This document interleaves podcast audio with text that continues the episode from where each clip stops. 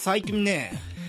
物忘れがすごくひどくて、特にこのポッドキャストなんていうのは、あの、一応オープニングはフリートーク、で、本編はゲームの話をするみたいな、そんな、えー、っと、まあ、10分15分、10分15分でね、オープニング、エンディングじゃない、オープニングとゲーム分を本編合わせて、まあ、20分から、えー、っと、30分ぐらいのものを1本にするみたいな、まあ、そういう、えー、基本の指針があるわけなんですけれども、で、このオープニングとかでね、何喋ろうかなっていうのは、僕の1週間、えー、生活する中で思いついたこと、思ったこと、経験したこと、などなどを、まあ、この、えっ、と、オープニングと称して、僕のね、まあ、1週間の日記としてね、まあ、残しているっていう風な、思惑もね、あるんだけれども、これがね、最近物忘れがひどくて、この、あ、そうだ、この話、ポッドキャストでやろうって思って、えー、いざ、え、ー、と、まあ、1日2日ね、経って、マイクの前に座ってみると、案の定ね、あれ？俺、あの時、この話をしようと思ったはずなのに、なんか全部忘れてんなっていう風なねことが本当に最近多くてでそれでその収録するタイミングをね逃し逃しですよ。えー、っと今もう5月の2日火曜日。本当ならばえー、っと23日前のね、えー、土曜日の12時に、え更新をするっていう風なはずだったのがえっとこんな風にまあ、伸び伸びしてしまってるっていう、ね、わけなんですよ。で、さすがにね、これ良くないなっていう。あの、せっかく今、ポッドキャストを楽しくやってるのに、僕のね、あの、ツルツルな脳みそのせいで、もう、ね、物事を何も覚えられないみたいに、ツルツルな脳みそのせいで、こういう、なんだろうね、自分の趣味の機会を失うのは、マジでもったいないなと思って。で、それで、その、ここ最近ですよ。コンビニでメモ帳しかもこのちょっといいメモ帳ね自分の、えーと、スーツとかの胸ポケットに入るぐらいのいい感じのね手帳タイプのメモ帳を買いましてでこれもうあの表紙とかね結構段ボール紙っていうか厚紙でできてるんで何もねそのちゃんと文字がね立ちながらでもちゃんと文字が書けるタイプのそこそこねいい手帳を買いましてでここに僕の思ったこととかね、このポッドキャストこういうこと取り上げたいなっていう、そうだ、こういうこういうことを今思ったんだみたいなことを、まあ、メモ帳でね、残していこうと。そういうことをね、あのー、先週の頭ぐらいかな、先週の月曜日ぐらい、その時に、えー、と思いつきまして、で、えー えっとですよ、じゃあ、明日の朝からこれは思ってね、まだね、もう楽しいじゃないですか、ちょっと。自分の生活にね、一味加わるわけですよ。こういう、なんかね、あの、仕事ばっかりじゃなくて、仕事の合間にも自分の趣味のことをちょっとできるみたいな。しかもやってることといえばね、あの、ちょっとメモ帳にね、メモを残してるんですよ。これならね、なんか業務中に何かこいつは考え事をしてるんだなっていう風な見られ方もするので、もうね、別に、あ、こいつ今趣味で遊んでるんじゃないみたいな。こいつ仕事サボっていないなみたいな風にも見られるんで、これはプラスだなと思いながら、えー、初日、月曜日の朝ですね。えー、このメモ帳を、えー、家の机の上に置いたまま、えー、会社に出勤するという。まあ、脳みそがツルツルなんで、えー、自分がやろうと思ってる趣味のことでさえもね、忘れてしまう。胸ポケットの中にですよ、内ポケットかな。えー、スーツの内ポケットの中にメモ帳を忍ばせるという行為すらも朝の時間にはもう忘れていると。まあ、そんなね、あの、残念な、えー、始まり方をしたんですけれども。で、えー、っと、メモ帳ね、まず1個目のメモ帳を読んでみようか。えー、最近物忘れがひどいからメモ帳を買ってみた。基本はポッドキャストのネタを思いついたらすぐにメモを取れるように、えー、四六時中持っていよう。まああの、もう、四六時中と言いながら、えー、物忘れがひどいせいで、えー、と、家のね、机の上に置きっぱなしという。で、えー、こんなのどうだろうと思いついてすぐに忘れてしまうから、え有効活用できるようにしたいと。まあまあ、あの僕の初心表明ですね。このメモ帳を買ってこういうことやりますよってメモ帳もねこれ何枚あるんだこれまあざっと見た感じ100枚ぐらいはあるメモ帳なんでこの中にね僕のねネタをねいっぱい書いて、えーこの更新頻度を上げていこうとまあそういう作戦ですな。まあそれはもう1日目からあのー家の机の上に忘れてしまうってなるとこれまたねあの浅はかな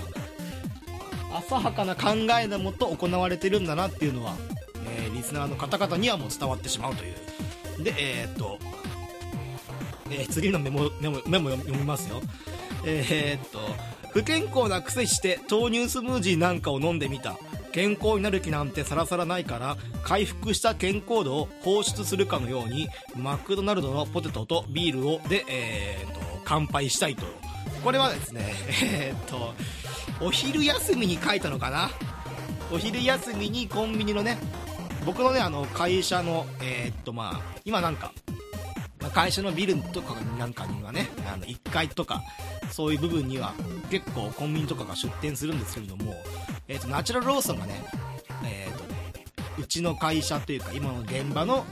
まあ、1階部分に併設されていてでそこで売っていた、えー、と豆乳スムージーこれもう飲み物でさ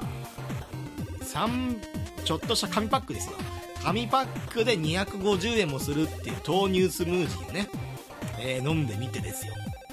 ああこれでもう僕は健康なんだなと。皆さんなんかはねなかなか豆乳スムージーしかも紙パックで250円するものなんていうのはまあ、買える機会なんていうのはないと思うんですよね、まあ、せいぜい皆さんはね、あのーゼロコーラペプシを飲んでるから太らないデブーなんて言いながらねあフライドチキンとピザでも食ってろっていう話なんですけれども一体どこに喧嘩を売っているんだろうかという。で、えー、とその時が、えーちょうどねマクドナルドのポテト L サイズ150円の期間中だったから、えー回復した健康度を放出するかのようにマクドナルドのポテトとビールで乾杯したいっていう。うんまあ僕もあれですな。あのゼロコーラえっ、とゼロカロリーペプシを飲んでるから健康デブーって言ってるやつ一緒ですな。昼にいいもん食ったから夜に不健康なもの食べてもプラスマイナスゼロだろう理論ね。もしくは、えー、と豆乳スムージー飲んだからマクドナルドのポテト L サイズ分のカロリーはゼロカロリーデブー理論ね。多分そういうことだと思う。でえっ、とでここにね、えー、とプラスで、えー書いてるんだけれども、えバイト時代えっ、とマクドナルドでのバイト時代に、えー清掃中、えーとモップで床を拭く機会が何度もあったが、えー排水管の部分がダメになっていて一部分の、えー一部一部分の床に水をまくと,、えー、とこの水が下の海藻に、えー、と水漏れを起こしてしまうと。でこの水漏れを起こす部分っていうのがちょうど東京メトロの管制室になってるから、えー、とここにあの水をね、えー、とモップで巻いて拭いたりとかすると管制室東京メトロの管制室に、えー水が漏れてしまって最悪の場合東京メトロの全線が止まるからここに絶対水をまくなと店長に言われた記憶があると。ただ、えーそれが本当かどうかわからないっていうのをねこれはねいつ書いたんだろう。多分夜の12時寝る直前ぐらいにお酒飲みながらあそういえばこんなこと言われたなっていうもうね仕事で疲れて家に帰って疲れながら、えー、とお酒を飲んでるこのタイミングこの精神状態この疲労具合今この時間このタイミングでしか思い出せない3年前の記憶をねこういうメモ帳に書くっていうこれが大事と思って。でこんな話も何なんだろうね。あのー店長はあれを本当のこととして言ったのかね。本当か嘘かは全く確証つかないんですよね。でちなみに東京メトロの管制室の場所を調べたんですけど全然違うの場所が。もしかしたら東京メトロの事務所はあったかもしれない。そういうちょっとねあのメトロ駅と近いところにあったのでバイト先が。なんでメトロの事務所はあるかもしれないけれどもメトロの管制室しかも東京メトロ全線の管制室があそこにあるとは思えないんだよね。もう3年前のことだからわかんないんだけどただ僕はえっとあの周りをね結構水浸しにした記憶あるね。あの掃除だ掃除だって。おいお前ら新聞載るべ新聞って。やるべやるべって。おいこの店潰すべって言いながら、あの水浸しにした記憶はあるんだけど、結局ね、本当かどうかわかんないんだよね、もう。あの、水漏れで直下に行くことなんて、まあ、そうそうないと思うし、しかも、あの、東京メトロの管制室に水が漏れます。東京メトロ全線が止まります。そうなると、日本マクドナルドがどうなるか分かりませんっていう状況なのに、えー、っと、その、水漏れの、その、あのね、排水管のね、周りの、水回りの工事をしたのが、その店長が警告した半年後にやるっていう遅すぎやしねえかっていういくら24時間365日やっているマクドナルドというお店で店を閉じるのが大変だとしても東京メトロの全線が止まることと1週間店が閉まることっていうことを天秤にかけた場合よ。どう考えても東京メトロ全線が止まることの方がやばくねえかっていう。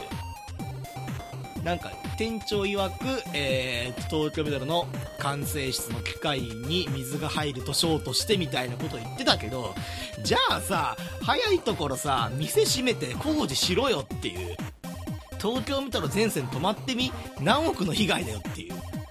何億払わなきゃいけねえんだよ日本マクドナルドが東京メトロに。っていう話ですよ。なんかそういうことを思っちゃうとああ嘘なんだなっていうのをねまあよく思いましたね。っていう風な話ね っていう風なことと、えー、っと、あともう一個ね、メモ残ってますね。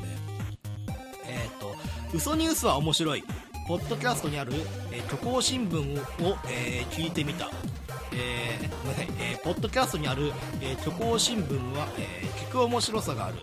え、厚生労働省の5月病の、え、4月病、え、早期の対処対策を進めるものっていう風にザラってメモ書きで書いてるんですけれども、えー、虚構新聞っていうね、えっ、ー、と、元はウェブのね、えっ、ー、と、大昔からあるよね、あれ。5、2000年 ?5 年前 ?6 年前とかじゃないよね。もっと前だよね。10年ぐらい前からあるよね、虚構新聞っていう。虚構新聞っていうウェブニュースの媒体でウェブニュースを発信してるように見せかけて、えー、虚構新聞の、えー、記事の中は全部嘘っていう、えー、このねウェブの記事っていうのは嘘しか書きませんよっていう。でもし、えー、これがね面白い面白いことなんだけどこのね嘘ばっかり書いてる虚構新聞がまさか現実の方で本当になってしまったっていう出来事が年に1回のペースあるんですよね。年に1回、えー、嘘を書いたはずが現実で本当になってしまったっていうことがあって。でその度に、えー、虚構新聞の、えー、と運営者が、えー、その謝罪のね記事を出すっていうのが年に1回最近は少なくなったかな。なんでまあ年に1回2回ぐらいはねそういうことあるんですけど。でこの前ポッドキャストをね新しい番組でも開拓するかと思って調べてみたらこの虚構新聞のポッドキャスト版っていうのが配信されていてで聞いてみたんだけどもあのね音で聞く虚構新聞って面白い。本当に。僕の言ったね、えーと、厚生労働省うんぬんかんぬんっていうのが、えーと、5月病の、えーと、患者の数が年々増えていっていると。でしかも5月病5月になる前に5月病になるので、えーと、厚生労働省は5月病という名称を4月病に変更しようと。でこの5月病にならない対策として、えー、5月病になる原因としてはその突然その自分のね身の回りの環境がね変わってしまったことによりもしくは、えーと、受験とかで、ね、その受験であるとかその入社のねその就活戦争に勝ち残った後後に、えーまあ、新しい学校会社に入った時にその燃え尽き症候群っていうのかな、それで無気力状態に陥ってしまって何もやる気が起きないっていうのが、まあ、5月病なんだけれどもその5月病が5月を迎える前に4月のねもう中旬ぐらいからなってしまうと。じゃあこの5月病という名称を4月病に変更しましょうと。で、えー、厚生労働省の対策としては、えー、早期の退職退学を、えーと、進学生、えー、社会人に進めるっていう風なそんなニュースが1本入ってて。でこれもね今僕の言ったようになんかちょっとね面白おかしく言おうという感じじゃなくて女性アナウンサー風の人がもう淡々とねまるで本当の新聞のね、えー、っと記事ニュースの、え文章をね読むかのように淡々と読み上げるっていうそこがね面白いやっぱり。全然笑わないんだ。女性アナウンサー役の人っていうのが。さあもうねこんなのもう。笑い転げんだろうと思うんだけどそういう風なえー、っと嘘ニュースは面白いっていう。でしかもこの虚構新聞っていうのも、えー、なんか広告入れてて。これもねあの虚構っていうか、まあ、嘘の広告で、え、そんな広告現実にはないだろ的なねものを、え、っと入れるんですよね。であのこの番組の提供はその日本アメジスト社のみたいなそんな感じのものが入ってきてで、え、っと虚構新聞が始まるみたいな。なんかそういう嘘ニュースもね、面白いな、嘘ニュースじゃない、嘘広告も面白いなと思って、この番組、このポッドキャスト特に、えー、っと、本当も個人でやってるもんだから、あるわけないんだけれども、え嘘広告を作って、毎週1本ね、1本ずつね、流してみるっていうのも、まあなんか面白いかなと思いながら、えー、っと、僕のメモ帳はここで終わってますね。まさかね1週間で1項目2項目3項目4項目しか書いてないっていう嘘ニュースは面白いらしいじゃないかなっていうね。というわけで、えー、このメモ帳もねまあ続けてみようかなっていう。あのー、本当はね夢日記もやってみたかったんですよね。あの自分の見た夢についてその日記を書くみたいな。だけどなんかあんまり夢日記って良くないらしくて。なんか迷信だかなんだかわからないんですけど、結構ね、気が狂っちゃうとか、そういう風な、まあ、神話じゃないか、逸話話っていうか、逸話話か？違うな、なんかちょっとしたね、ホラーテイストな風なことも言われてるので、まあ、あんまり夢日記を残すのも、しかも朝起きた時にね、夢日記を書く元気もないからね。なんで、まあ、日々思ったことを、なんか2、3行パパッとメモして、で、このポッドキャストで広げてみるみたいなことはね、今後もちょっとやってみようというわけで、えー、っと、ポッドキャスト、自己紹介しない、えー、面白くなければゲームじゃない、えー、っと、パーソナリティのマグです。よろしくお願いしますと、えー、いうことで、遅くねえか？もう10分ぐらい喋ってんだろ、これ。というわけで、えー、とジングル開けまして、今回のゲームの紹介いってみたいと思います。後半もよろしくお願いします。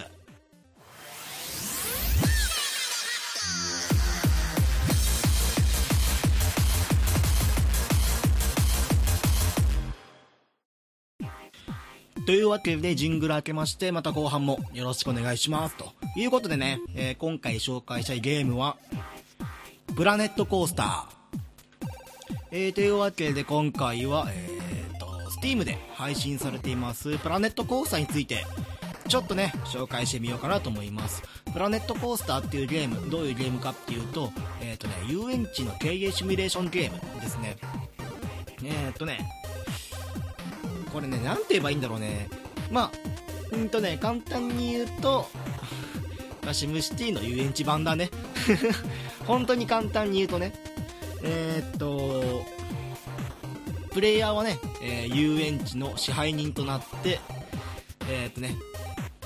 一つの遊園地を作ることになるんですけれども、もう本当にね、一から作る。一番最初のスタートの状態っていうのが、えっ、とね、遊園地がまだえーと、開園されていない状態。遊園地の入り口だけ、えー、作ってある状態でプレイヤーに全てを、えーと、委ねるっていうもんですね。これがね、えー、本当にもう、えーと、道路を作るところからもしく、えー、道路を作ってえ、っとまあの乗り物ライドですね。乗り物、えー、アトラクションか。アトラクションを設置するところ。あとショップとかね。食べ物屋さんとか。スタッフとか雇ったりとか。そういうねもう本当にもう一からね自分の好きな遊園地を作ろうっていうゲームがこのプラネットコースターっていうゲームなんですけれども。これね何が困るって喋ることがねまあないんだよねプラネットコースターって。面白いんだよプラネットコースター。結局はその自分のねその理想の遊園地思い描く遊園地こんな遊園地があったらいいなという実現をするためのものだからね。この手のゲームを喋るときっていうのは本当に困るなっていうの。が、まあ、シミュレーションゲームなんだけれども昔でシミュレーションゲームなんか紹介したよね。えー、っと昔2年ぐらい前に紹介した、えー、っとザ・ファミレス。そうファミレスを経営するゲーム。あの時はねあの僕は当時ね、マクドナルドっていう、まあ、ファミレスとはちょっとちょっと違うんだけれども飲食店をね、あの4年間バイトしていたっていう経験から、えー、っとこんな感じで店をね作るといいよって話はね知ったような覚えがあるんですけどいかんせんねマクドナルドで4年間働いた経験はあるんだけれども遊園地を経営した経験っていうのが一切ないんでまあなんともねえー、紹介しにくいっていうかそもそもこのゲームの目的って何だろうとなるとゲーム的なクリア条件って明確にされてなくてフリーモード。一番最初の難易度設定から始まってそこからもう自分の自由がままにゲームオーバーの条件はその遊園地が破綻してしまうこと。それ以外のクリア条件を明示されていない状態のもの。えー、っとまあところどころにあるんですよ。あの近い先にはなんか例えば一番最初のチャレンジとしてはなんか500ドル月間500ドルの利益を上げましょうとか入場入場者数を500人達成しましょうみたいな。まあ、ある意味その実績的な要素チャレンジ要素はあるんだけれどもこれをしたらもうエンドロールが見れますよっていうようなクリア条件っていうのが明示されていなくて最近その手のゲームって多いなと思ってね。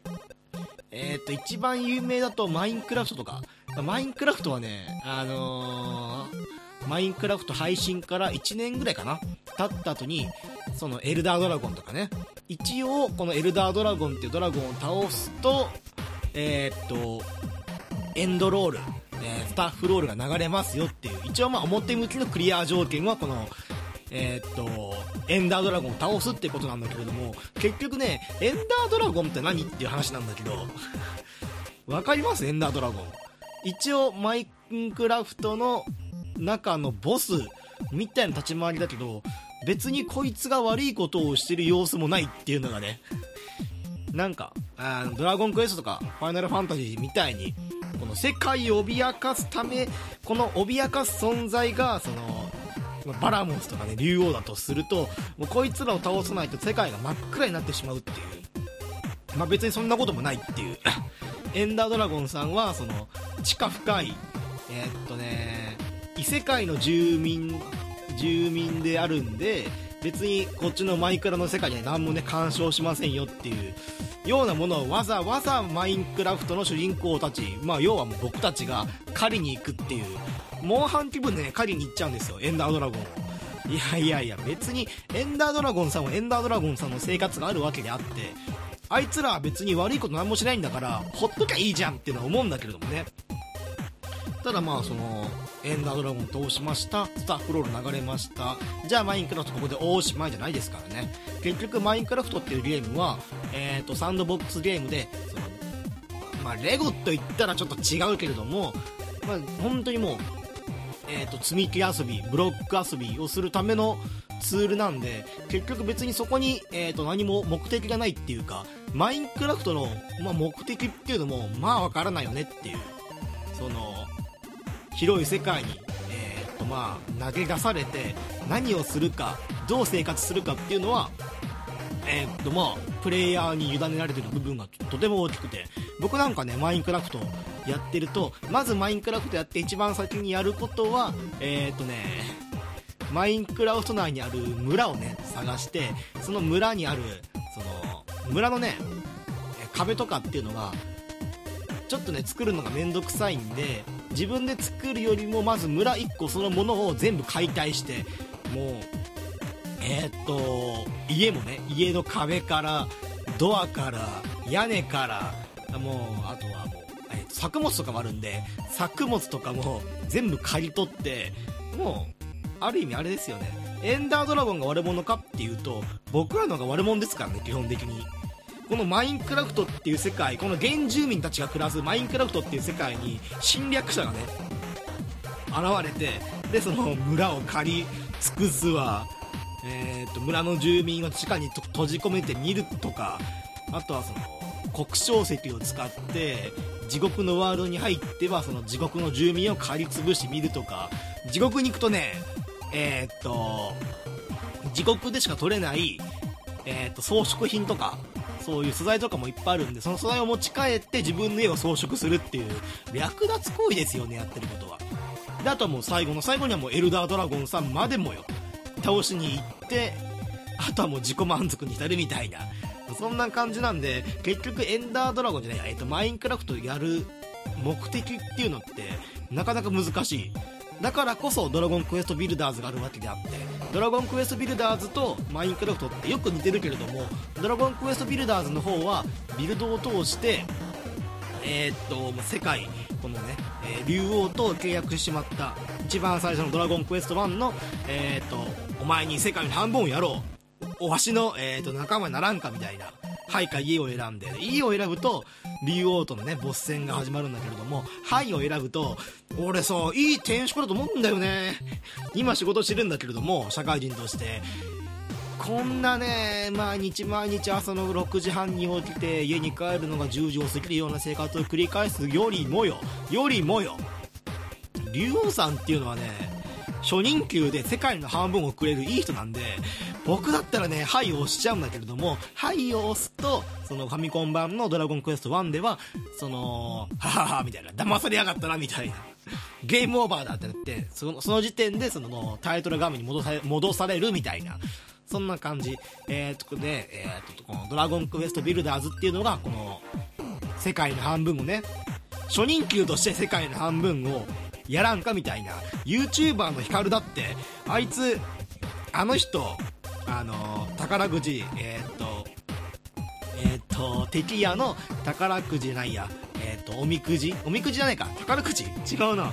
まあ、まあ、敵屋のくじ全部買い取って、まあ、全部外れじゃねえかバカ野郎みたいな。そういう動画を当てたヒカルでさえも。えー、っと YouTuber で月収えー、っとね50万円をねじゃあ5000万かあれは。月収5000万を稼ぐヒカルでさえも世界の半分をねやるよってるように言われたら YouTuber のヒカルだってポッドキャスターのマグだってはいって言うよそりゃ。そりゃね世界の半分使ってハーレム作りたいなんて僕も思いますよ。でこの「ドラゴンクエストビルダー」なんで急にヒカルの話出した？最近ね動画見てるからかな。最近ね YouTuber の動画たまに見るんだよね。ヒカキンとヒカルは好きみたいな。そんな感じ。もう本当にこのポッドキャスト話ずれるよね。確か僕プラネットコースターの話をしてるはずだったのがなんでマインクラフトの話になって最終的には YouTuber の最近僕のよく見る YouTuber の話になってるのかどうかっていうのは本当にね謎。なんだけれどもえーと、ドラゴンクエストビルダーズっていうのはマインクラフトマインクラフトと違って、えーとね、一応その竜王が、えー、このドラゴンクエストアレフアレフガルド。アレフガルドっていうね、えーと国なんですけど世界か。アレフガルドをまあ、その竜王からまあ取り戻すために冒険をしていくっていう。でその過程でその勇者にはえっ、ー、とね物を作る能力があると。竜王が仕掛けたことっていうのはこのねアレフガルドに住む住民から物を作る能力を全部奪うっていう生産性をこいつらゼロにするっていうこいつもねまた恐ろしいんですよ。前々回か前回か紹介したヨッシーストーリー。えー、っと、ヨッシーアイランドの方か。ヨッシーアイランドの方もね、おいおいおいおい、マリオ？大人マリオじゃなくて、タイムマシンをして、子供マリオをやっちまう方が簡単じゃね？って言ってたあのクッパ様。と、えー、っとね、ドラゴンクエストビルダーズの方の竜王様。おいおいおい、人間から作るっていう能力を全部奪い取っちまえばこいつら何もできなくねっていう。まさかねタイムスリップをしたクッパ様よりも人間の本質的なものを作るっていう能力全部奪うっていう竜王様の方がやっぱね竜王様かっけえっすわ。俺もね世界の半分もらったらな。俺竜王様とああもう一緒に頑張んだけどな人間滅ぼすためにっていう。そんな感じなんだけれども。でその竜王が、え人間からえものを作るっていう能力を全部奪ったんで、えー、っと、で、ただし主人公だけは物を作るって能力があるから、途中途中で、その、まあその、アレフガルドの住民の家を作ってほしいっていう、この家を作るっていうのもマインクラフトと違って、ドラゴンクエストビルダーズの場合は、設計図っていうアイテムがあるんで、その設計図通りに作ってほしいっていう、これがね、そのマインクラフトと、え、ビルダーズの大きな違いっていうか、マインクラフトはも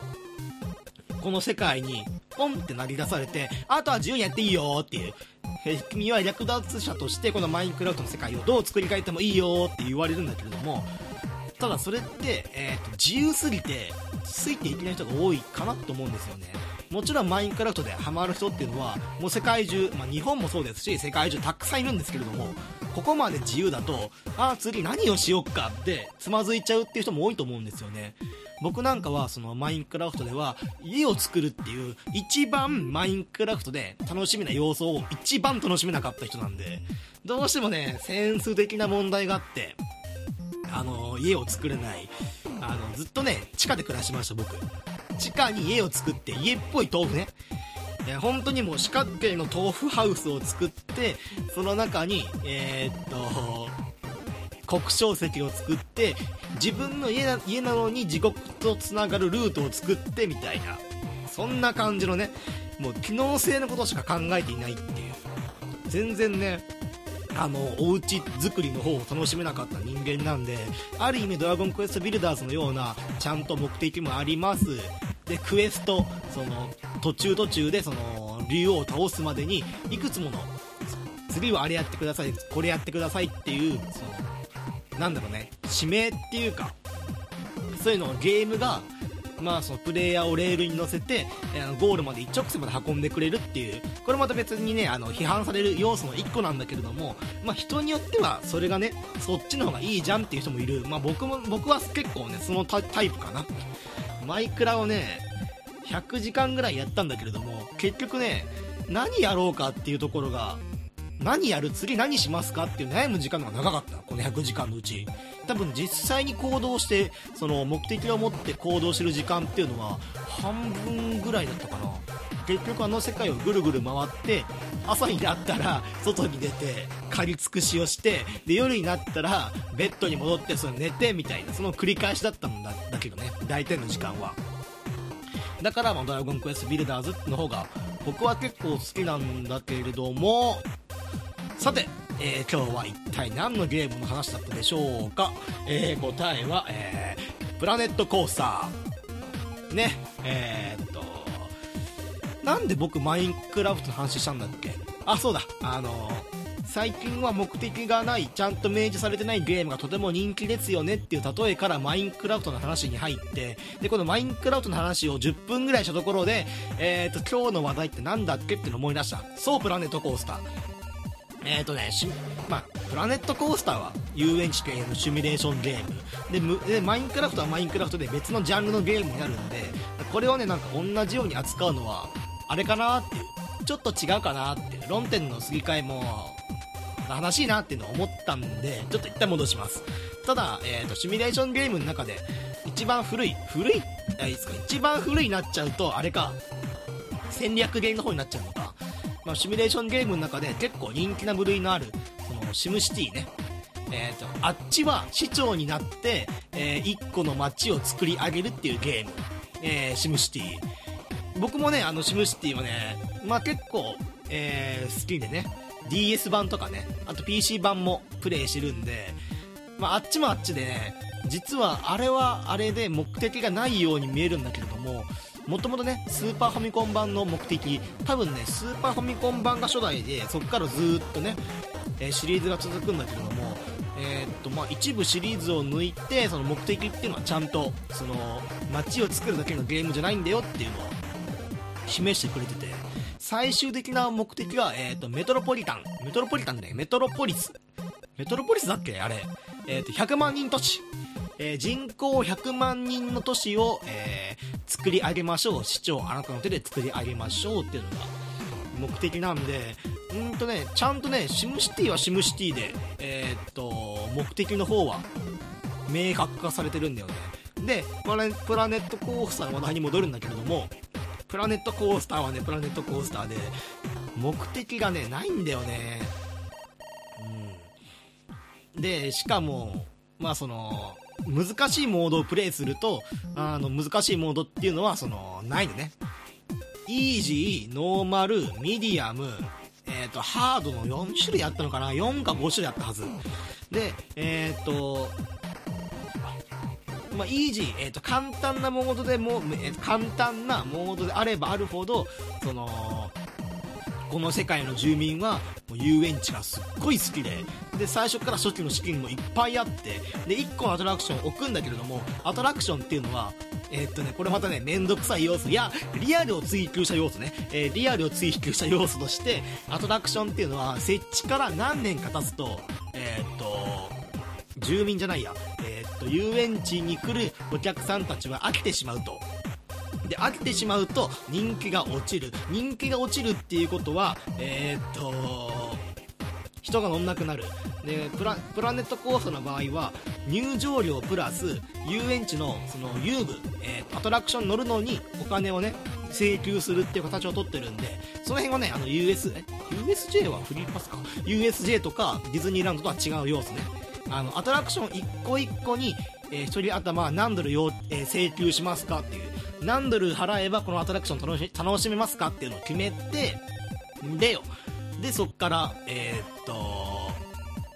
そのなんだ利益を上げていくもんなんで、えーっとね、何年か経って、開き始めると、えーっと稼働が低くなる。稼働が低くなると利益が上がらなくなる。ってなると、えー利益が上がらないっていうことは、つまり、えっと、アトラクションの維持費。維持費で、えマイナスになってしまうと、この遊園地全体の利益が下がりますよ。マイナスになってしまうと、いつかは、えー経営破綻を迎えますよ、みたいな。でこれがイージーであればあるほどモードが簡単であればあるほど、えー遊園地のお客さんっていうのはアトラクションに飽きにくいですよで逆に難易度が高くなりますと,、えーと遊園地のお客さんがすぐに飽き飽きてしまいますとあとねえー、と簡単なモード難しいモードで差異があるとするならば、えー、アトラクションの故障率これね、アトラクションの故障率っていうのがありまして、簡単なモードであればモードであるほど、えーっとね、なかなか故障しにくいと。ただ難しいモードであればあるほど故障しやすいですよっていう。あれだな、パワープロくんとかで、あの、故障率20%超えると、えーっと、体力が低い状態で練習をすると故障率が上がると。で、それがその、運動量の大きいものであればあるほど故障率が上がるから、まあ、なかなか、えーっと30%超えた時点で難しい練習はさせない方がいいかなみたいなそういうこれ何の話今？今全然関係ない故障率故障率からパワーポケの話したけど1ミリも関係なかったね今。気づいちゃった。気づいちゃった気づいちゃった。わーいわいってこういうねあの昔エントの神様に出ていたあの太鼓を持ってでその大阪の、えー道頓堀にあるその人形みたいな格好をしてであの結構ねあの太り気味の人が芸人さんなんだけども気づいちゃった気づいちゃったわーいわいって言ってあの当たり前のことをつぶやいてカーンっつって、えー、と次のネタに行くっていうこうまたね思い出しただけなんですけれどもプラネットこうプラネットコースターともマインクラフトとももちろんパワーポケとも何も関係ない。僕が思い出したからさ喋りたいんだっていう気づいちゃった気づいちゃったわーいわい。ポッドキャスターって、え1個の話をするのが苦手で、えーついつい、えー横道にそれちゃうよね。パン、えーしかも、えーテーマが決まってるのにもかかわらず、それちゃうせいで、えー今回紹介する、えープラネットコースター、ブログのタイトルにはどう書こうかって悩んじゃうよね。かみたいな。こういう風なネタをやる、やるやついたんだよ、昔。エンタの神様で。これはね、20代後半から30代前半が引っかかりそう。引っかかるのか？引っかかるな。で、逆に、えー10代前半から後半は、多分ポカンとしてると思う、今。えーっと、大ちゃんだっけな。気づいちゃった気づいちゃった。わーいわいって。俺何が楽しくて昔いた芸人の真似してるんだろう。笑ってくれる人いるのか？でプラネットコースターの話題に戻りますと。えー、っとなんだっけ？難易度の話。難易度もそんな感じ。でまあ僕はまああの遊園地の、えー経営経験が全くないからとりあえずねえーっとイージーから始めてみようと。すぐにゲームオーバーになっても困るしねっていう。ただね厄介だなと思うのが、まあ、マインクラフトもその点は一緒か。えーっとシムシティも一緒だな。えーっとね PC ゲームって説明書の概念がないんですよ。でむしろ海外のゲーム。うーんとね日本でも発売されてるプレイステーション3プレイステーション4とかの XBOX1 とかのから出てる海外のねゲームっていうのは説明書がないんですよ。まあ、最近で言うとバトルフィールドコール・オブ・デューティーみたいな FPS ゲーム。ゲーム内にチュートリアルがあったとしても、えー、と紙の、ね、説明書がないと。僕はねやっぱりずっとね日本まあ日本のゲームをね伝わってきてでもあのゲーム歴もね結構長いんであの説明書っていう要素がすごい好きなんだけれども、プラネットコースターも同じようにえー、説明書がなくて。であチュートリアルっていう文字があるからこのチュートリアルで遊園地の作り方を学べるのかなと思ってチュートリアルのボタンを押すとあの YouTube のえー、っとね YouTube に飛ばされてでこのプラネットコースターの会社がやっているそのチャンネルに飛ばされてでえー、っとプラネットコースターのチュートリアルの動画5本ぐらいがあってもうもうこれ見て学んでっていう。あ斬新と思って。あもうゲーム上でも教えないんだっていう。YouTube の動画をチャンネルで公開してるからそこ見て学んでっていうねことをやらされまして。ああそうなんだっていう。さすがに僕それ見る気ねえなっていう。まあ僕もねなんだかんだ言ってもう10年10年？違うな。もう1 5 6年ぐらいゲームとね密接に関わってるんですよ。今更僕が遊園地の、えー、経営経験がなかったとしてもなかったとしてもいやもうこんなねチュートリアルの動画なんて見なくても見なくてもできますよそのぐらいと。もう完璧なね遊園地作ってみせますと。おい東京ディズニーランド。おいユニバーサル・スタジオ・ジャパン。おいえっ、ー、とレゴレゴなんとかビビんなよっていうこの敏腕ね敏腕遊園地経験者マグさんが新しくね、遊園地を作るっつってんだ。ビビんなよお前らっていう。もうね、5月、8月とか12月の31日、1月1日、もう、毎年毎年ディズニーランドなんかはね、この時期っていうのはもう人がいっぱいいっぱいで、あのミッキーマウスさんも、いや大変だよはっていう。もう人がいっぱい来ちゃってさ、大変だよはあれ？レポワールド君なんで君のところは？人が回ってくれないのかな？はは僕の僕のディズニーランドから、え、お客さんを何人かあげよっか？ははなんてこと言ってる暇なんてもうないんだよミッキー。これからは僕の作る遊園地見てってくれやっていうことで遊園地を作り始めました。はい2時間後。はい難しいと。はいなんだこのゲーム難しいと。分かりませんと。もうね道を作るのも大変。まっすぐ道を引くのも大変だし道をねもう丸の形この歩道をね丸くしてその一周さ、えー、っと歩道で歩けるようにしてでその真ん中にアトラクションであるとかこのプラネットコースターあのプラネットコースターっていうねゲームの初めはあのもうほんと平原。平原だから植物とかオブジェクトとかも全部自分でその選択してこれをどこに置いたらあのアトラクション例えばそのアトラクションの待機列なんかをその並んでる人が飽きないように彩り鮮やかに設置できるかとかそういうのできるんですけれどもまあ難しい。まあ大変。でしかもよあのただただねポンポンポンポンポンって設置はね可能なんですけれどもこれにねこだわりを持つと大変なんですよ。あの道に沿って例えばそのお店をポンって1個置くだけもう簡単なんですけれどもこれにそのお店の角度をね決めたりであるとか、あのー、奥行き高さとかなんかもうほんとねめちゃくちゃ細かいんですよ。設定できる項目が。なんで僕最初の3時間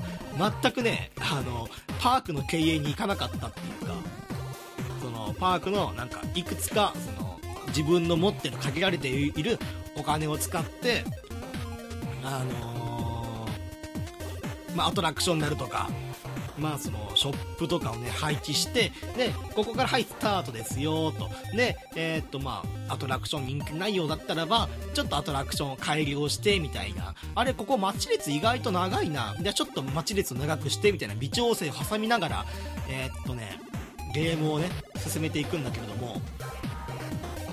あのー、難しいっていう。でしかもねプラネットコースターあのー、コースターってつくだけあって実際にジェットコースターをね自分でジェットコースターのコースを一から作れるんですよ。これもねあのー、説明がねチュートリアルの動画の方にはもしかしたらあるかもしれないんだけれどもそれをね1ミリも見てないからジェットコースター作るのもね1個ずつ大変っていう。なんかしかもあの興奮度とか恐怖度とかそういうのをねその自分の作ったねジェットコースターの形によってその変わっていくっていう。昔ねなんかそういうのあったなシンプル2000でジェットコースター作るゲーム。まあ、それと同じような感じで作れるんですけど。だからあんまりにもね無理なねカーブの仕方をするとまあできるんですよ。あのゲーム時代からダメって言われないんですけれども、まあ、例えばそのダメって言われる要素としては通り道に、えーっとジェットコースターの通り道に店があってそこにぶつかるような形とかね。やそれはもうダメじゃんっていう。できないじゃんっていうこと言われちゃうんだけども。あの結構ね無茶な動きもできて。ただ無茶な動きをするとあの G 重力のかかり具合がすごいことになるからゲル度がどんどん高くなってみんながゲーゲー吐きまくる展開がねなっちゃうっていう。そうなると人気がねすごい落ちちゃうから適度に怖いやつ適度に恐怖感があって適度に興奮感があって適度に、まあ、適度っていうかその人間の耐えられる G の中で頑張ってくれっていうそういうこともしなきゃいけないっていうね、まあ、ただねすっげえ難しい。すごい難しいんだけれどもこのプラネットコースターをね夢がある。本当に夢がある。楽しんだもんだって。あのちょっとね話それちゃうかもしれないんだけど楽しいとはちょっと違う方面かもしれないんだけどこんなにね自由度が高いとあのやっぱりね見せ方をねよくしたいんですよね。えー、っとお客さんにカメラをつけてお客さんの視点でそのお客さんが勝手にねパークの中で遊んでるからそのパークの視点でこの普通ねあのプラネットコースターの画面っていうのはえー、っと上からね要はその天空からあの空から下を、えー、見落とすような視点でゲームをね進められるんだけれどもこのお客さんの視点っていうモードに移ると実際に僕の作った、えー、っと遊園地の中を歩いてくれるその目線をそのモニターで表示してくれるからあこんな感じに見えるんだっていうのをね確認できるんだけれどもせっかくならばさ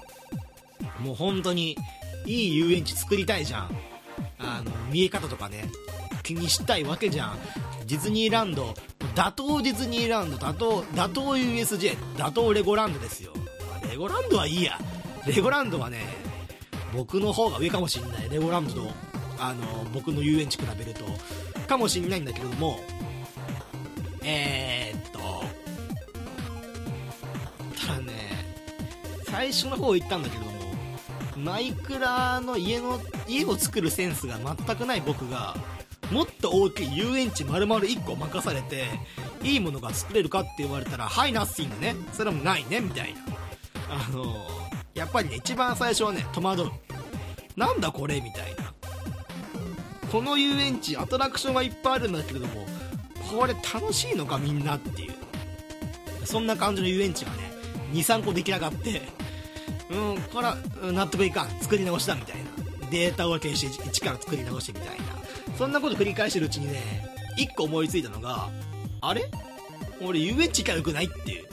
遊園地行って遊園地のそのどんな形であるとかどういう風にそのヤシの木が生えてあったりとかその景観をね演出してたりとかいうのを勉強した方がよくあれ？今ゴールデンウィーク？え？これ俺遊園地行った方がいいな。ということで、えー、実はこの収録の前日に、えー、東京後楽園、えー、っと、ラクーアの方に、もうちっちゃい遊園地ですよ。本当にちっちゃい遊園地、入場料無料の、本当はね、あの、本当はっていうか、もう大きな目的としてはショッピングセンターなんだけれどもね、このショッピングセンターの中にちょっとした遊園地、といっても、その、デパートの屋上の遊園地コーナーとかじゃないですよ。ちゃんとその観覧車とかもあってちゃんとジェットコースターもあるみたいな。特にね僕の場合はねジェットコースターのそのどういう風なルートを通ってるかっていうのが気になってたからえー、っとね後楽園に行って、まあ、何もねその